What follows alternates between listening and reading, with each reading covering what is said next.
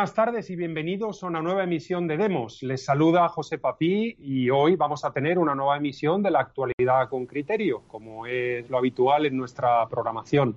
Para ello contamos con dos invitados de, excepción, uno que, bueno, eh, aunque sea abogado y sea jurista, sin embargo, sigue siendo mi amigo, que es Gustavo Pareja y que se nos conecta desde Guayaquil, Ecuador. Gustavo, ¿cómo estás? Hola, ¿qué tal? Un saludo a todos y bienvenidos una vez más a, a nuestro programa para tratar los temas de la mejor manera posible y claro, cada vez que me invitan a mí con los comentarios más medias tintas, más tibios, más moderados posibles. Por, supuesto, sarcasmo, ¿no? Bueno, conociéndote, conociéndote a ver lo, lo, que, lo que nos vas a regalar hoy. Bueno, pero es que hoy tenemos el segundo invitado, es un invitado de excepción, amigo de esta casa, eh, una persona con la que, bueno, siempre ha sido un placer, un placer eh, tenerlo en nuestros programas y además colaboramos en la radio que él dirige, que es Radio Ya. Y es don Javier García Isaac. Javier, eh, buenas tardes. Bueno, muy buenas tardes. Un placer estar aquí con, vosotros, como siempre. Y lo único que quiero es felicitaros por la buena labor que desarrolláis. Es decir, el radio ya está encantado de eh, tener a, Demos eh, dentro de, los invitados de excepción en, el caso de Isabel Valero, de Jesús Murciego, que también viene a menudo. Es decir, es un placer de vuestra presencia en, nuestro medio, ¿no? En Radio Ya. Bueno, el placer es nuestro y además en, particular somos unos grandes fans de La Boca del Lobo, el programa que tú diriges ya directamente, además de ser el director, digamos, general de toda la radio. Pero bueno, eh, eh, de verdad que es un placer, Javier, tenerte. Y bueno, eh, lo que habíamos planteado antes de empezar el programa hoy era hacer un pequeño repaso a tres o cuatro temas de actualidad que, habíamos visto echándole un vistazo a la prensa. Y bueno, si os parece, yo os hago una pequeña presentación del tema y luego disparo a, a los dos, a los dos colaboradores de hoy y bueno, mantenemos una, una tertulia. Y bueno, a mí me había llamado mucho la atención un artículo que había eh, localizado yo en el Confidencial, eh, una tribuna del periodista Juan Soto Ibars, que decía que Yale, la Universidad de Yale en Estados Unidos, suprime un curso de arte eh, por ser demasiado blanco, masculino y occidental. De hecho, es un curso que presentaba, un curso introductorio en historia del arte, que presentaba los cánones clásicos a partir del Renacimiento y luego su evolución hasta la actualidad. Y bueno, han decidido que por estas tres razones que os, que os comento, que el curso es demasiado blanco, demasiado masculino y demasiado occidental, pues que es mejor que los estudiantes vivan en la ignorancia, ¿no? Y que aprendan directamente, no sé, el, arte de la, el arte, digamos, del siglo XX directamente, ¿no? Donde ya se permite todo y donde ya no hay una referencia a los patrones clásicos, etcétera, ¿no? Entonces, eh, eh, ¿qué, le pasa a la civilización? Porque es que ya hay que empezar por aquí. ¿Qué le pasa a la civilización para que estas barbaridades en una universidad de primera categoría como, es la Universidad de Yale, pues, pues ocurran, ¿no? Y, Javier, tú que eres nuestro invitado de honor, si te parece, abre tú las hostilidades y luego le damos la palabra a Gustavo. Adelante. Y, luego, eh, si, me, si me perdonáis la expresión, eh, cuando uno piensa que lo ha visto todo, eh, la, capacidad, la capacidad de sorpresa es inagotable. yo me atrevería a decir incluso un poquito más allá en este lenguaje tabernario que utilizo de vez en cuando, que es que la gilipollez humana no tiene límites. Y esto entra dentro de la, eh, perdónenme por la expresión, la gilipollez eh, humana. Eh, ahora resulta que eh, analizamos la historia, y ese es un problema muy serio, con la perspectiva, con los ojos del siglo XXI. Y ese vuelve a ser, eh, ¿cómo diría yo? Ese es un falseamiento, ¿no? Intentamos blanquear el pasado o intentamos eh, ajustarla a lo que eh, en pleno siglo XXI consideramos que es lo políticamente correcto.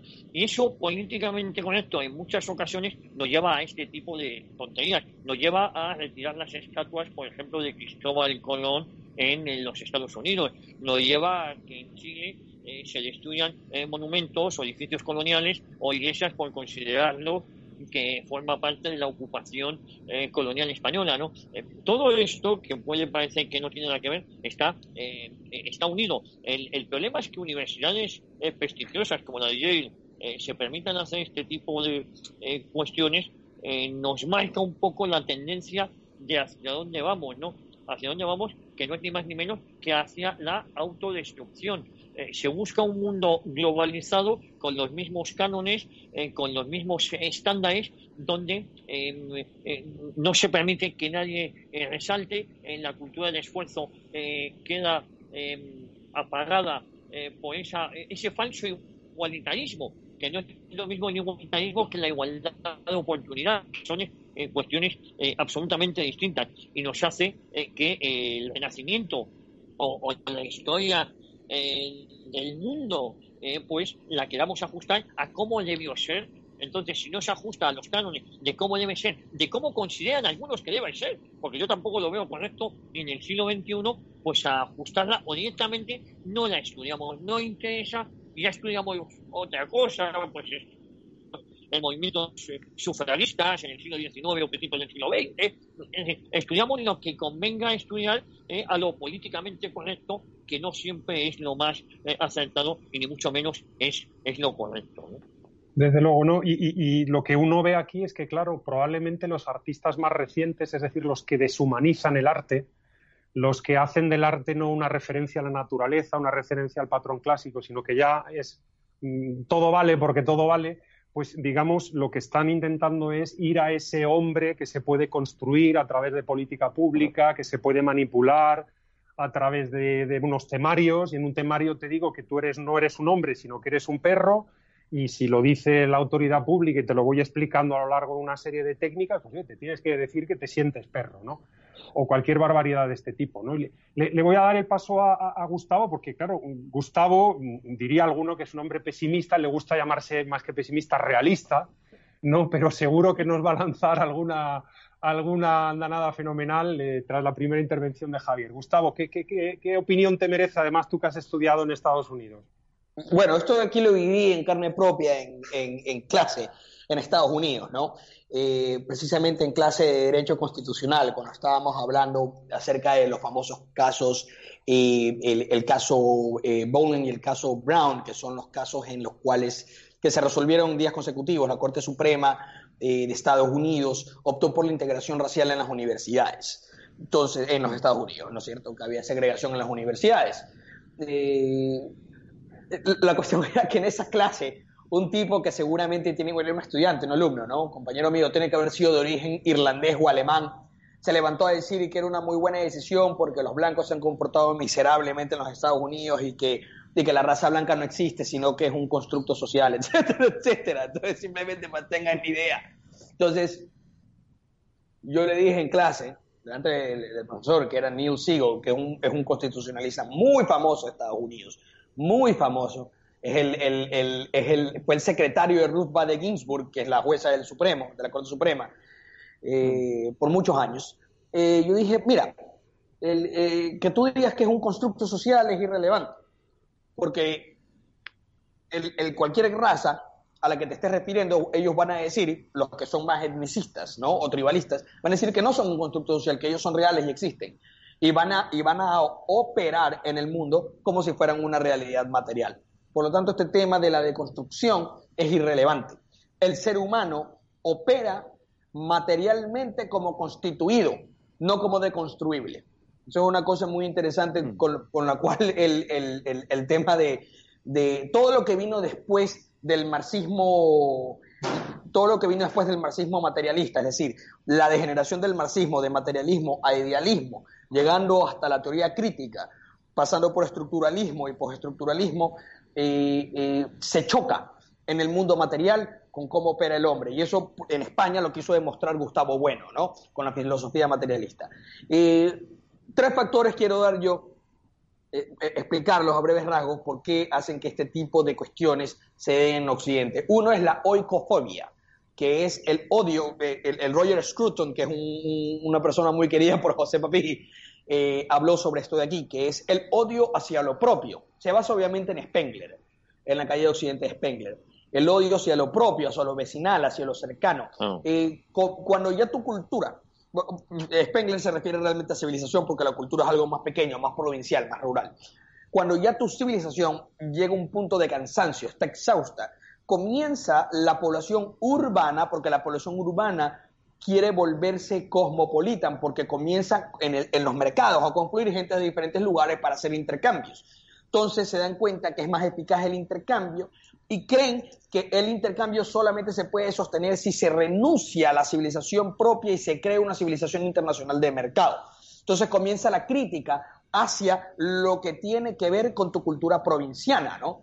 Y la comienzas a despreciar. Y los patrones de vida comienzan a cambiarse. Por ejemplo, las mujeres en la ciudad dejan de ser madres y se vuelven empresarias, o policías, o cosas por el estilo. Entonces se pierden los roles naturales, genéticamente predeterminados cuidado para el, posmodernista que lo quiere negar, y, comienza a haber comportamiento maladaptativo en la sociedad. Uno es la oicofobia. El otro factor es uno que Samuel Huntington habla en el penúltimo capítulo de su choque de civilizaciones. No recuerdo el penúltimo o el último, uno de esos dos. Eh, que es, y lo expone muy bien, y lo ha expuesto también Bertrand de Juvenel, y lo han expuesto los filósofos neoreaccionarios, que es el funcionamiento de la catedral, que es eh, eh, eh, esta, esta gran mesa redonda del diablo entre medios de comunicación, academia y grupos de interés político-empresariales que quieren llevar la cultura porque la cultura se impone políticamente. Y eso uno lo aprende desde Hobbes, que es precisamente el soberano decide qué doctrina se instaura en su reino. no como creía Locke, que la cultura era la que determinaba cuál era la estructura política. Es viceversa. La estructura política va a reformar o a cambiar la cultura. Entonces quieren políticamente modificar la cultura. Cierto tipo de... Huntington le, refiere a ellos como clase urbanita liberal.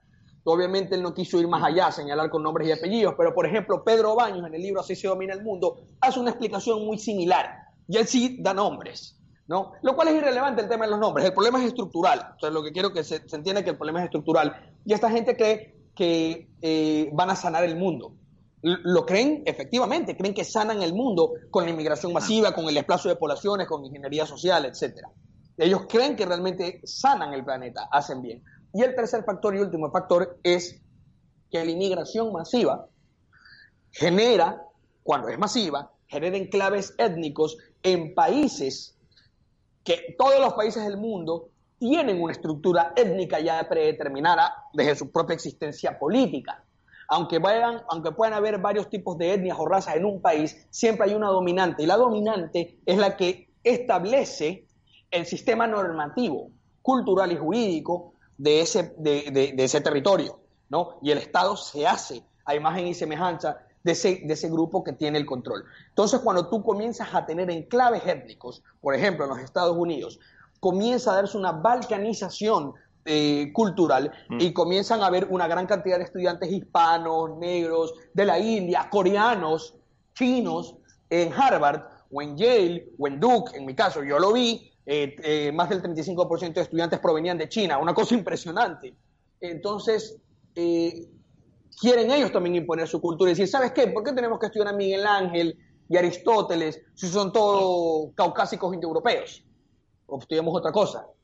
Eh, no, pero es que ese es nuestro, el, patrón de educación que hemos tenido durante... No, no, bueno, lo vamos a cambiar, pues, si ustedes se están convirtiendo en minoría. Y en las aulas se ve la, la, guerra étnica. Y eso, y eso es inevitable. Inevitable. El ser humano pelea por recursos, sí, pero pelea por recursos para su tribu eso, eso, eso es una de las cuestiones que hay que tener en, consideración. Y esto de aquí siempre va a pasar cuando se tenga esta política de puertas abiertas. Y lo que se hace es destruir los países. Es igualito el caso que si tú abres África a la inmigración china, eventualmente los chinos harán enclaves en África y desplazarán a los africanos de los centros de poder, lo cual incluye la educación, y se instaurará un sistema cultural al final de los chinos, reduciendo el sistema cultural africano a algo secundario y ya verán las complicaciones que se harán. Y muy interesante, Gustavo, por ejemplo. Adelante, adelante, Javier, discúlpame. No, no, únicamente, eh, eh, efectivamente, Gustavo tiene mucha razón, pero hay una cosa en todo esto que no vale cualquier tipo de inmigración. Tiene que ser una inmigración, además de masiva, tiene que ser una inmigración con nula intención de integrarse al país donde acuden. No vale una inmigración eh, con una cultura similar, un mismo Dios, una misma religión. No, tiene que ser una cultura que sea un choque cultural verdaderamente con lo cual cuando nos hablan de la inmigración de puertas abiertas, no se trata de cualquier tipo de inmigración, tiene que ser una inmigración que en verdad eh, fogatice, elimine la cultura, la identidad de la nación allí donde eh, van a donde se va a producir este fenómeno eh, migratorio de masas, ¿no? No vale cualquier tipo de inmigración. Tiene que no, estamos, estamos que un choque cultural. Sí, sí, sí. bueno, lo, dice lo mismo que dice Javier.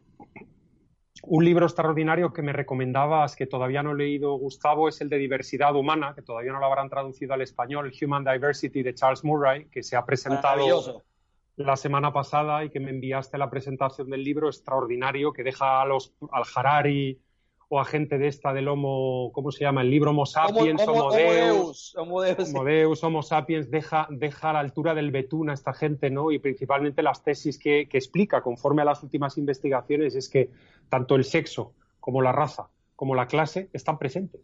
Están presentes en la sociedad, pero, pero, pero a través de estudios científicos. Es decir, que por mucho que intentes manipular, aquello te sale, te sale por debajo de la, de la alfombra y vuelve a reemerger y vuelve a reemerger. Es, un, libro, un libro muy interesante. Yo he oído una presentación muy larga, Gustavo, que me hiciste llegar, pero bueno, habrá que comprárselo y, estudiárselo bien porque este hombre, este hombre es un sabio, ¿no? Bueno, quería proponeros un segundo tema, a ver qué os parece, eh, eh, queridos compañeros de, programa. Eh, yo leo el siguiente titular en Voz Populi, en el, periódico digital en España, y, te lo paso a ti, Javier. Dice, reza lo siguiente, estoy leyendo del ordenador. Felipe González y Aznar se unen para repensar España. Los dos expresidentes del gobierno participarán la próxima semana en el primer Congreso Nacional de la Sociedad Civil, al cual están invitados también y en el cual participarán personajes como Federico Trillo, Victoria Prego, Rosa Díez, Nicolás Redondo Terreros, Manuel Pimentel, etcétera, etcétera. Em, eh, queridos amigos, pero si es un congreso de la sociedad civil, ¿cómo viene la élite o la posélite a presentarse a, decir cómo tiene que reformarse España? ¿Pero por qué no lo hicieron mientras tuvieron el mandato? Eh, Javier, adelante. Bueno, eh, cuando tuvieron el mandato lo que hicieron fue todo lo contrario a cuestiones que ahora pregonizan. Nunca es tarde si la dicha es buena, ¿no? A mí me parece muy bien la caída de, San Pablo del Caballo. El problema es que esta gente, cuando se habla de eh, hacer un congreso de la sociedad civil, es que el problema de esta gente eh, no son sociedad civil. Esta gente hace muchos años que no pisa eh, la calle, eh, no se han bajado del coche oficial. Estos son seguidores de Martín Villa, este que se montó en un coche oficial con 16, 17 años y todavía sigue montado en él. no es la sociedad civil, no representan a, la, a la, calle. son unas élites unas élites eh, que han gobernado eh, España, pues Felipe González 13 años, eh, Aznar 8 años, por cierto, Felipe González tuvo que salir por la puerta de atrás y, y Aznar nos dejó eh, justo antes del peor atentado de la historia de España. Eh, Aznar cometió, eh, fue uno de los propulsores del modelo autonómico que hoy padecemos y Felipe González fue uno también de los instigadores, con lo cual, el inventor de la corrupción moderna en España. Eh, no creo que con esto es mismos y luego personas eh, que van a participar, eh, Pimentel, Manuel Pimentel, ministro de Trabajo, o mejor dicho, del pago, si no me equivoco con Andar, porque aquí nadie generaba eh, trabajo excepto a base de privatizar o ir vendiendo España, de la Oceano, ¿no? no creo que esta sea la sociedad civil real de, de, España. Estos, insisto, y esta es una frase que me gusta mucho acuñar, es que hace muchos años que no pisan la calle, están en otra, en otra galaxia, están con sus negocios, con sus charlas, el Club Siglo XXI, mis conferencias, me pagan aquí y allá, pero eh, a mí no me representan, no me representan en ninguno de ellos, quizás hay un periodista, eh, los otros son eh, políticos que todos han tenido cargos de mucha importancia. La sociedad civil es cogerte a ti, coger a un periodista de la calle, coger a un trabajador, un abogado, un, un obrero de la siderurgia, pero no a ellos, ¿no? Ellos no son la sociedad civil ni representan la España actual. Al contrario, yo creo que ellos hicieron eh, mucho daño, posiblemente sin, sin ellos eh, eh, quererlo. Ellos fueron víctimas a lo mejor de su tiempo. si, si, quiero dar una visión buenista, ¿no? Del asunto. Pero lo que ellos hicieron, lo que estamos viviendo hoy en España, es la evolución lógica de lo que ellos inventaron. La España de hoy eh, es un reflejo, es una evolución de lo que ellos hicieron. Con lo cual ellos tenían que ser autocríticos y en vez de sacar pecho decir, nos equivocamos. Posiblemente porque nos dejamos arrastrar por la ola, pero simplemente porque no preveíamos que esto podía acabar en lo que ha acabado. Eh, el señor Sánchez es una evolución lógica de lo que fue Felipe González. Felipe González, si estuviera ahora en el siglo XXI, posiblemente haría de Sánchez. ¿eh? Y entre medias estuvo eh, Aznar, que siguió, sirvió de puente, no, no, sirvió de dique, sino sirvió de puente hacia la situación en la que estamos viviendo. Normalizó. Eh, Aznar, el Partido Popular, fue el cooperador necesario, la coartada que necesitaba el globalismo español, manera, no sé si me entendéis, para llegar a la situación en la que estamos hoy, ¿no? Desde luego, desde luego.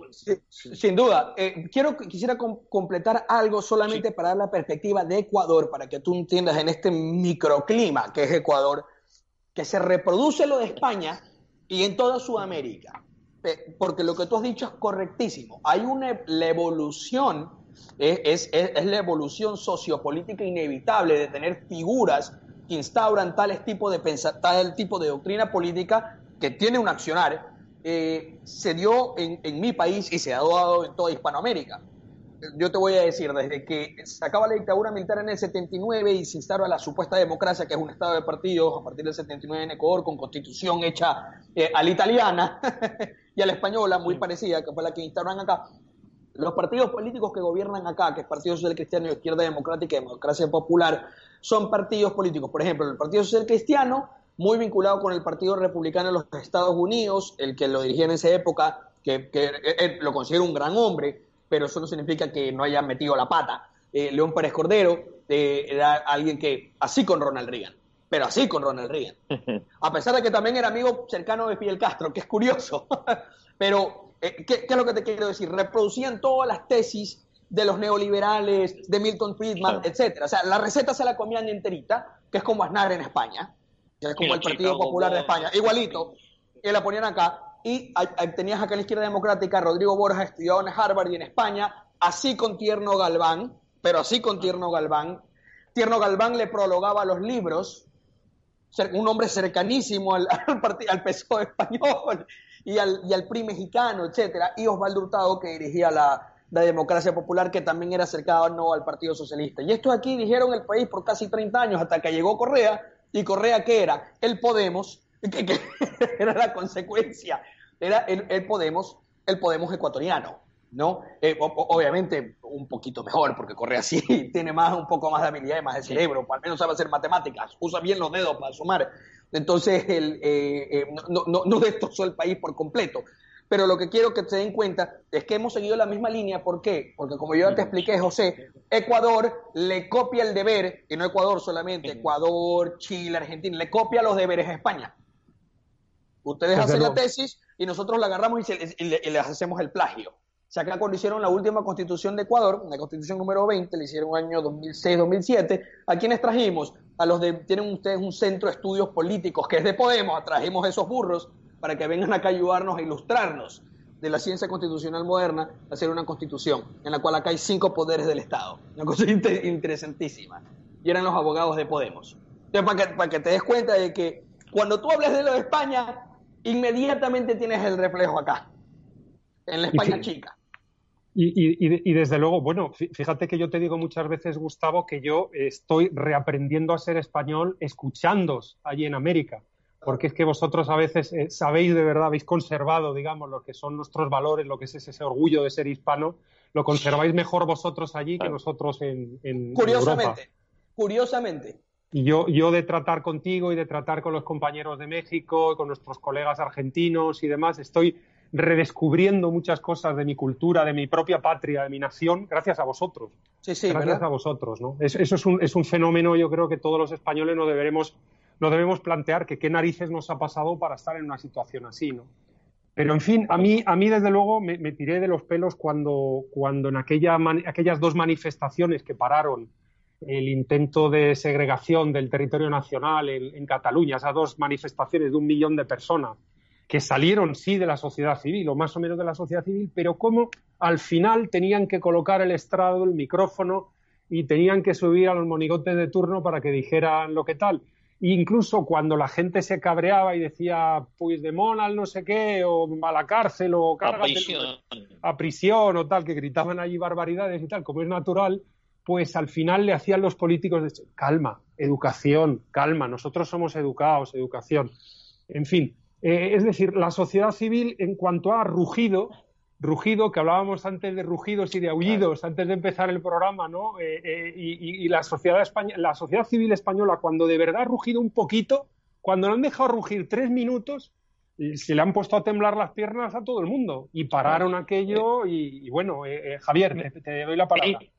Es lo que yo denomino la domesticación de la protesta. Eh, ya lo tuvimos con el, mal llamado espíritu de Erwa, que fue una ocasión, eh, una ocasión en la que el pueblo vasco se echó a la calle para acabar con ETA. Bueno, eso no interesaba a los que ahora hacen este tipo de foros llamados sociedad civil. Eso no es la sociedad civil. Sociedad civil es la que controlaron, la que eh, dormitaron, aquellas que sacaron, esta aquí tiene mi nuca. No, a esta yo no le doy mi nuca a nadie, ¿eh? y menos a un asesino. Yo le doy mi, mi, mi, mi, frente, nunca le doy la espalda a un criminal, a un asesino. ¿no? Entonces, ¿qué se trataba en este tipo de manifestaciones? Domesticar la protesta. ¿Y quién juega un papel fundamental? pues eh, José Borrell, Pepe Borrell, es uno de los que se dedican a domesticar la protesta. Eh, también Vargas Llosa, porque había que darle eh, ese carácter con Vargas Llosa, ¿no?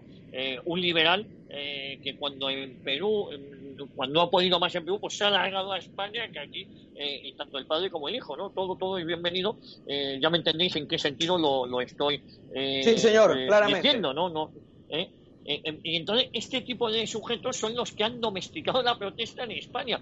Cosa que, eh, si alguien paró el golpe secesionista en Cataluña, fue la sociedad civil a la que ahora con este tipo de congresos tratan de volver a domesticar.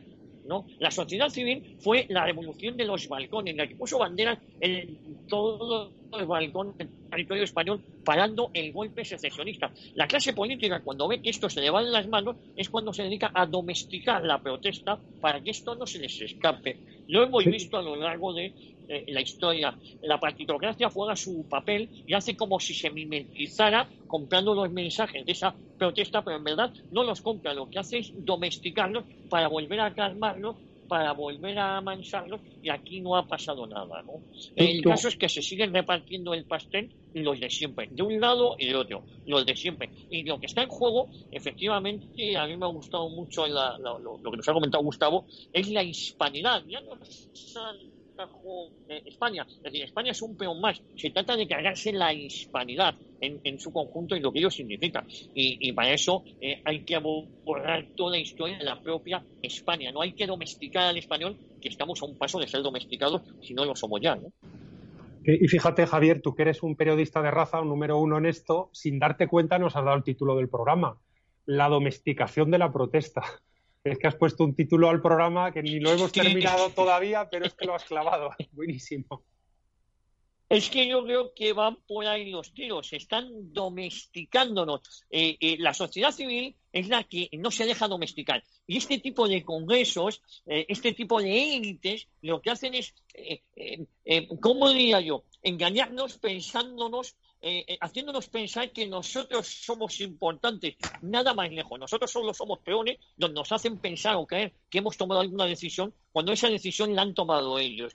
Cuando hemos tomado alguna decisión por nuestra cuenta, como son esas protestas masivas, vienen ellos a investigar esa ¿eh? y, lo que hacen es silenciarnos, calmarnos, contentarnos con cuatro propuestas aquí y allá para volver a y al final lo que queda es el mensaje único, que ahí sí que hay una componenda que yo llamo socialdemócrata liberal.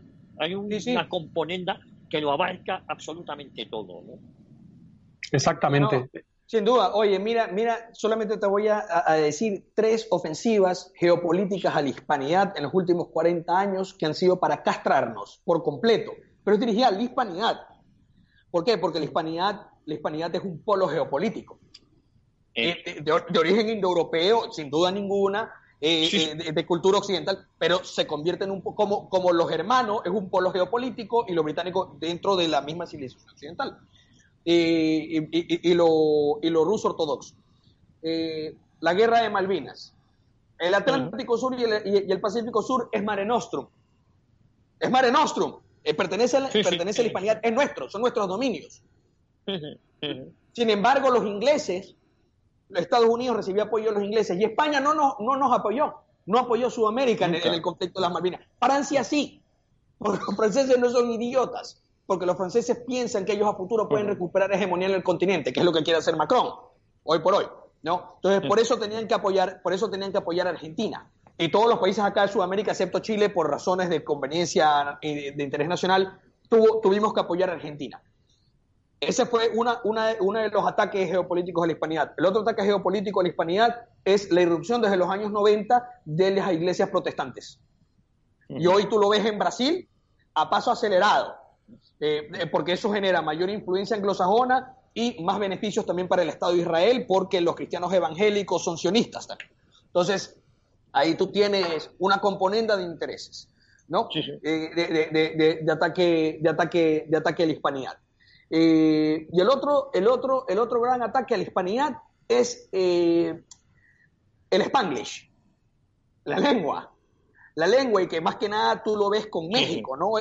la creación del chicano, hacer al mexicano prácticamente hacer que México sea un estado clientelar de Estados Unidos en el cual el experimento Spanglish desde México se difumine hacia el resto de Hispanoamérica. No te olvides que, la, cadena baja ¿no? de la producción industrial norteamericana es México.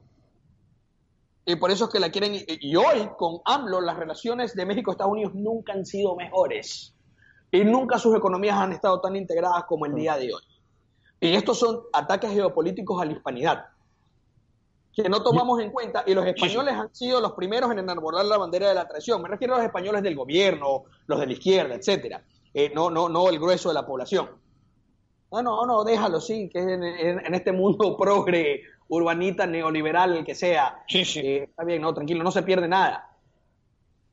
Pues yo, yo aprovechando, aprovechando que aportabais esa perspectiva internacional, me gustaría eh, pediros muy someramente, porque vamos a ir cerrando el programa, una, una, consideración de cómo veis el año 2020 en lo internacional. Es decir, nos encontramos eh, que la Unión Europea está negociando sus perspectivas financieras a siete años. Ese plan septenal al cual no se había atrevido ni Stalin pero que, eh, digamos, marca las cartas del presupuesto comunitario y que será la Unión Europea los próximos siete años. Es decir, se decide este año y se queda quieto siete años.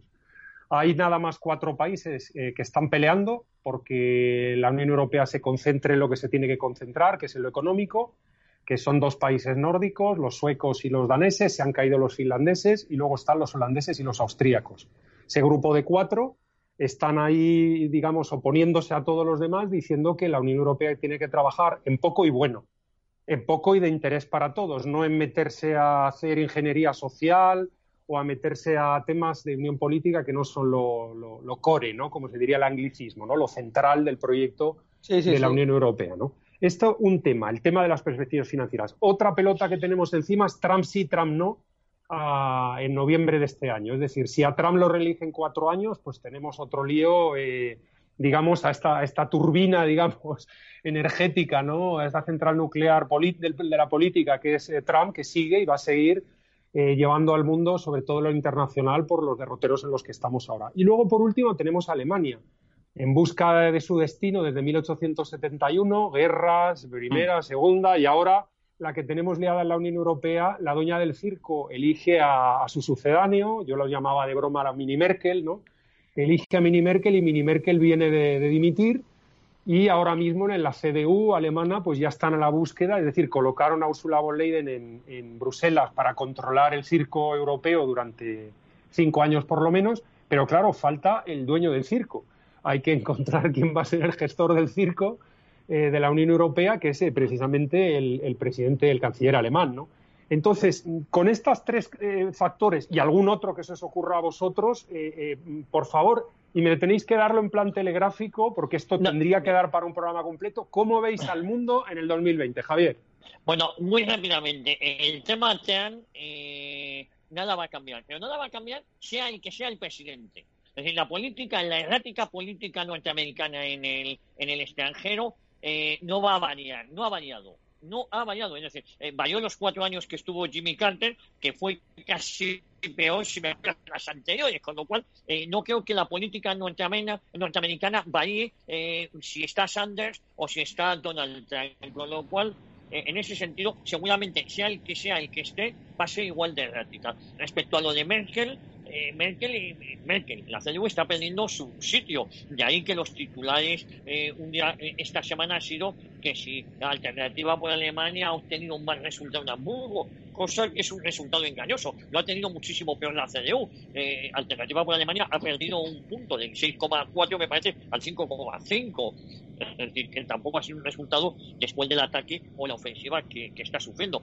Alemania está perdiendo fuelle, o mejor dicho, lo está perdiendo la CDU, pero luego hay una cosa en hilo con lo que tú comentabas al inicio eh, y que a mí me preocupa. Eh, la Unión Europea a día de hoy no puede hacer un plan a siete años, lo puede hacer, pero va a ser realizable porque hay una variable con la que no se estaba contando y es el asunto que puede parecer baladí del coronavirus el coronavirus se va a cargar la economía china, que estaba creciendo un 6%, y ya veremos si es capaz de mantener un 2 o un 3%. Eh, esta misma semana en Italia tenemos 50.000 personas eh, eh, que están confinados en sus localidades. Esto, la economía, y esto está pasando en el norte de Italia, que es donde está la industria.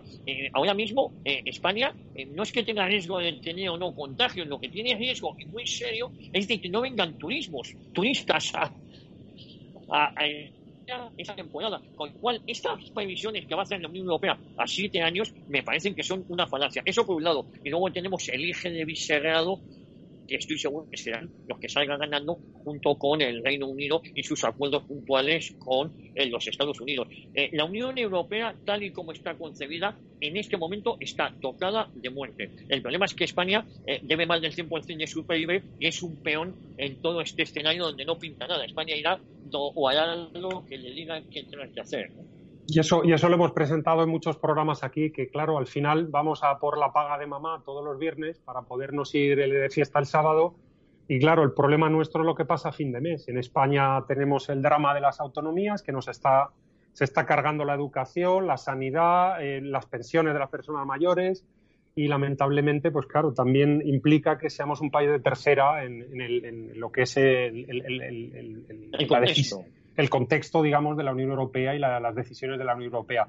Eh, una, nota, una nota de tu parte, Gustavo. Eh, ¿Cómo, ves, cómo ves la cosa? Tú eres, tú eres realista, eres realista, eres de los de Mesheimer, de los de John Mesheimer. A ver, suelta, suelta alguna verdad que nos haga daño. Di algo.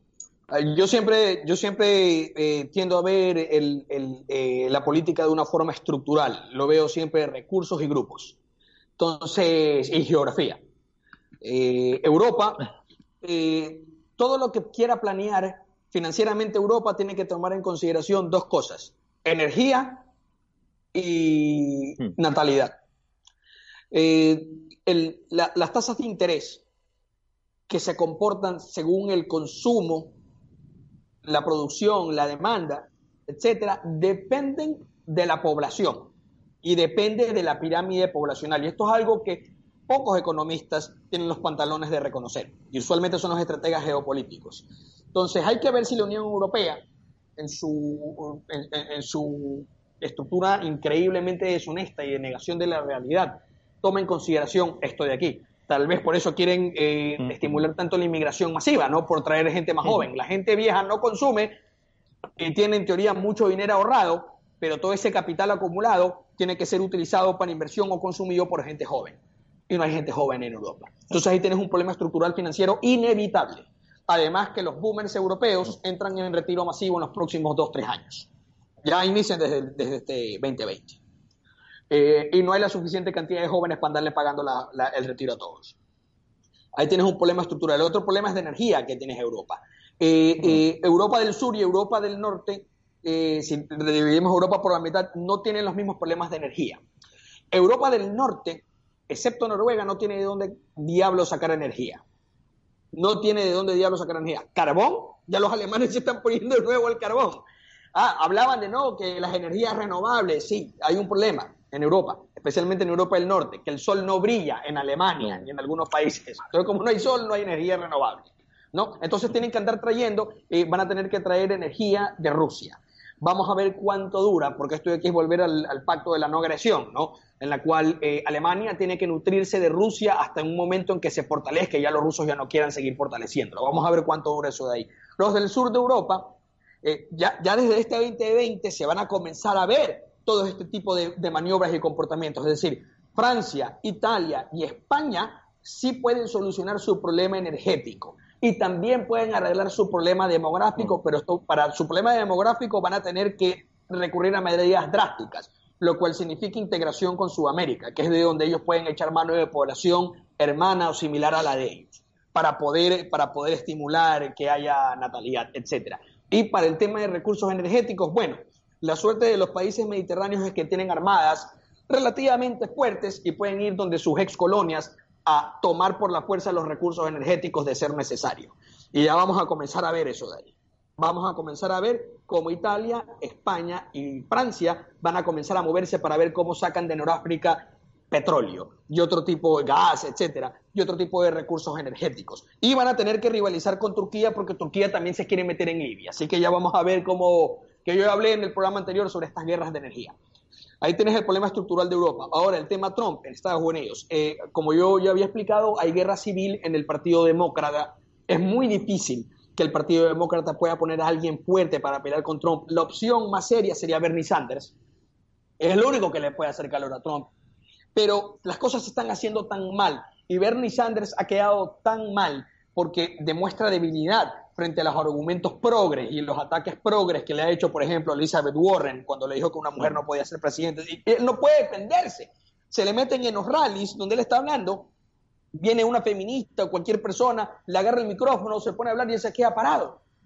Es un hombre que, que, que, tiene reputación de tener un carácter fuerte, un hombre de ideas formadas, un hombre forjado en la lucha política, que se queda congelado en este tipo de instancias al, obrero americano no le gusta, ¿no? O alguien que no salga a pelear. Oiga, eso es Bernie Sanders, de la cara.